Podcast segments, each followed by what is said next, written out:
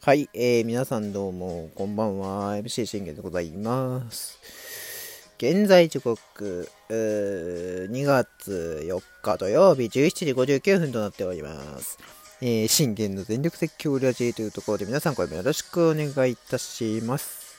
えー、この番組はオリファン歴11年目の私信玄が、えー、オリックスの試合の振り返りから、えー、ロサンゼルス、ドジャースの振り返り、そしてね、えー、その他チームの情報、もろもろを、え12分間で僕の思いの丈を語っていくラジオ番組となっております。が、えたまにね、プロレス情報だったり、プロレスの勝利予想だったりね、え感想、試合感想等も、え12分間で語る、えー、ラジオ番組ともなっております。えー、声も皆さんよろしくお願いいたします。ということでね、えー、本日、2本目の収録となりまして、まあ、2本目もね、えー、宮崎キャンプの内容をお送りしていこうかと思っております。えー、まあ、1本目は慶喜と、まあ、森くんが、森友くんがこう融合したっていう話をちょっとしたんですけども、まあ、2本目はね、ちょっとあのー、まあ、今年は頑張らなきゃいけないよっていう、ね、彼についてちょっとあのー、12分間語っていこうかなと思っております。えー、村西くんですね。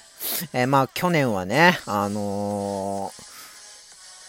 ー、まああまり僕自身的には、えー、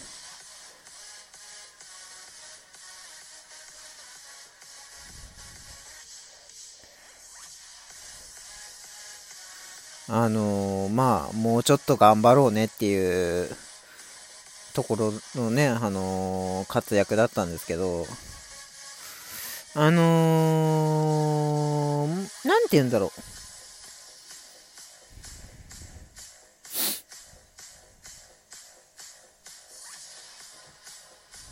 まあ、あのー、こ、今年は、えー、頑張ってくれっていう意味を込めてね、えー、村西くんのこともちょっと語っていこうかと思います。えー、オリックス村西、アンダースロー転向、楽しみ大きい。中島監督の勧めで、オリの渡辺俊介。えー、オリックス春季キャンプ3日、えー、オリックスの村西亮太投手がアンダースローに挑戦している。きっかけは去年の春季キャンプ、えー、中島監督から思い切ってやってみたらと勧められたというところでございます。えー、それから本格的に練習を開始し、だいぶ慣れました。キャンプ初日からブルペン入りし、3日にも40球を投げ込んだ。初日の投球後には、中島監督から足の使い方について、直接アドバイスを受ける場面も、3日の投球では右足の方に残す感じと、助言を生かして感覚が良くなった。去年はキャリアハイの22試合に登板するも、1勝1敗で防御率4.44。首脳陣からの期待は高いが、勝ちパターンに定着することはできなかった。プロ4年目で下した大きな決断。ただフォーム変更について下げる分には怖さはないと言い切った。えー、動画などで参考にするのは元ロッテの渡辺俊介氏。地面すれすれから放たれる綺麗なヘタテ投げはミミスターサブマリンと称され、え、NPB 通算、えー、87勝を挙げたというところでございまして、また一人アンダースロー投手に面白い存在が、え、誕生しそうだというところでございます。まあ、あのー、渡辺俊介といえばね、えー、もうロッテの中では本当あの、伝説のね、えー、投手で、まあ、ロッテのエースと言っても過言ではなかった男ですから、まあ、その男に、え、檻の渡辺俊介になれるかっていうところは、まあちょっとこう、厳しい道のりではあると思うんですけれども、まあね、あの、決断したからには、まあそのアンダースローをね、えー、頑張っていただければなと思います。でも僕は、最初から彼はアンダースローだと思ってましたよ。だからね、ほんと中島ボスね、あの、ほんとボス、あの、いいとこに目をつけたなって思いました。村西くんに。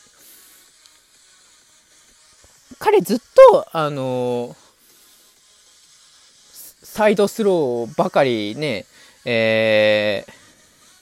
ー、投げてたんですけど、なんかこう彼がこうサイドスローするときって、一瞬右足がこう浮くんですよ。そこで、あの、時間を取られて、えー、投げるのに時間がかかってしまって、あの、ボールがね、あの、変な方向行って、甘く入って、えー、捉えられてしまうっていうことが多かったんですよね。だから本当はこう、右足の方にこう、なるべく残すっていう、そのね、アドバイスは、あの、彼にとってはすごい大事なことだと思うんです。大事だと思うんですよね。で、僕はずっとこう、彼の、あの、今までのその試合を見てきましたけど、投げた試合見てきましたけど、やっぱし、投球フォームを改善した方がいいなっていうのはずっと思ってたんですよ。で、それ、じゃあ彼に合うのは何か、えー、オーバーなのか、アンダーなのか、サイトなのかって考えたときに、あサイドスローではなくて、やっぱアンダースローだったらいけるんじゃないかってこう思ってた自分がいたんですね。でも彼は、あの、えー、なんて言うんだろうな。もう、そのまんまね、えー、投球フォームを改善することはなく、えー、そのままね、サイドスローのまま、えー、投げ切って、っていうとこでしたよね。僕はずっと思ってましたよ。サイドスローは絶対合わないって。だってもう投げるときに、あの、一瞬こう、右足が残ってないんですもん。サイドで投げたとき、彼が右足が残ってた試合っていうのは、ほんと少ないんですよ。僕が見てて限りでも右足がこう、ストンってこう、もう、もう2秒、2秒も経たないうちにお、お、お、こう、落ちるか、ね、落ちるっていうか、あの、残ってなかったんですよね。だからこう、うまいこと変化球投げても、えー、それを変化球が甘く入ってしまって、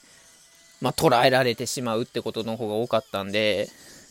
まあ、首脳陣にとってはこう期待は高かったと思いますよ。高かった割に、まあ、勝ちパターンに定着できなかったなっていうのは、あの、あると思うので、やっぱこう、現在は、こう、また宇田川君とか、えー、総一郎とかがね、こう、リリーフでこう、台頭してくる中で、やっぱ、村西君はあの中継ぎのもうほんと一角を担う存在になってもらわないと僕的にも本当困ると思ってるので、このね、アンダースローという天候を生かして、えー、ぜひね、もう中継ぎエースの座を奪う気で、えー、行ってもらいたいなというとこでございます。はい。だからまあ、本当どうなるか分かりませんよ、来年。来年というか今年ね。うん。どうなるか分かんないけど、まあ、彼は、あの、僕は、あの、選抜ではなく、絶対中継ぎの方が適正だっていうのはもう分かってはいるんで、まあ、中継ぎでね、しっかりこう、アンダースロー、もうい、この宮崎キャンプでね、あの、定着していただいて、そして、えー、もうすぐ、多分2月の10、10何日か忘れたんだけど、あの、紅白戦があると思うのでね、もう僕もこの紅白戦に関しては本当楽しみにしてますし、あの、またその紅白戦の模様はね、あの、また配信の方でも伝えていければなとは思ってはいるので、まあ、 DAZNで見れたらの話なんですけどね。うん。ということで、また DAZNとも契約しなきゃいけないんでね、まあまあ、そこはまたプロ野球が始まってからになると思うんで、まあそこを待っているところですね。はい。まあ、でもこう、村西くんも悪くはないんです。悪くはないけども、やっぱこう、まだ、えー、立派な中継ぎ陣の一角だっていうふうには、あのー、ファンも、えー、僕も、まあ見れてはないと思うので、で、何より、まずボスの視界に入ってないと思うんですよ。やっぱしね、中島ボスの視界に入るっていうのは、あの難しいと思うんですけど、やっぱまずボスの視界に入らないと。うん。吉田亮もそうですよ。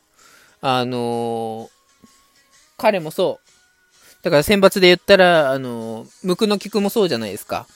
あの、2戦、デビューして、あの、2戦目に、もういきなりこう、ノーノー寸前まで来て、まあ、9回にヒットを打たれたんですけど、あれは完全に、あの、甘く考えてたからだと思うんですよね。だから、あの彼の視界から、もうボスの視界から離れて、支配下登録から外されて育成になったじゃないですか。ムクノキ君も、あの富山君もね。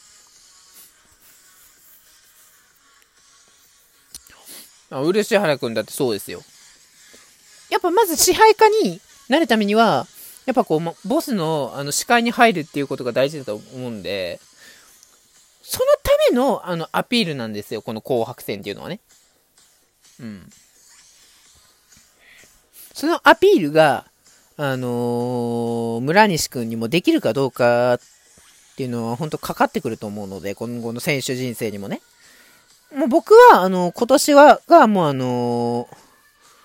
彼にとっては最後のチャンスだと思うので、まあ、焦った方がいいですよね。いくら若いとはいえ、あの、もう、ね、視界に入らなくな、完全に視界からもう入らなくなったら、もうあの、蹴られてしまう可能性もあるんでね。うん、選手人生をまだまだこう、長く保たせるために、えー、新フォーム、そして新技新技術を生かして、えー、まだまだ生き残ってほしいなと、え思っております。ということで、まあ、今回はこれで終わります。バイバイ。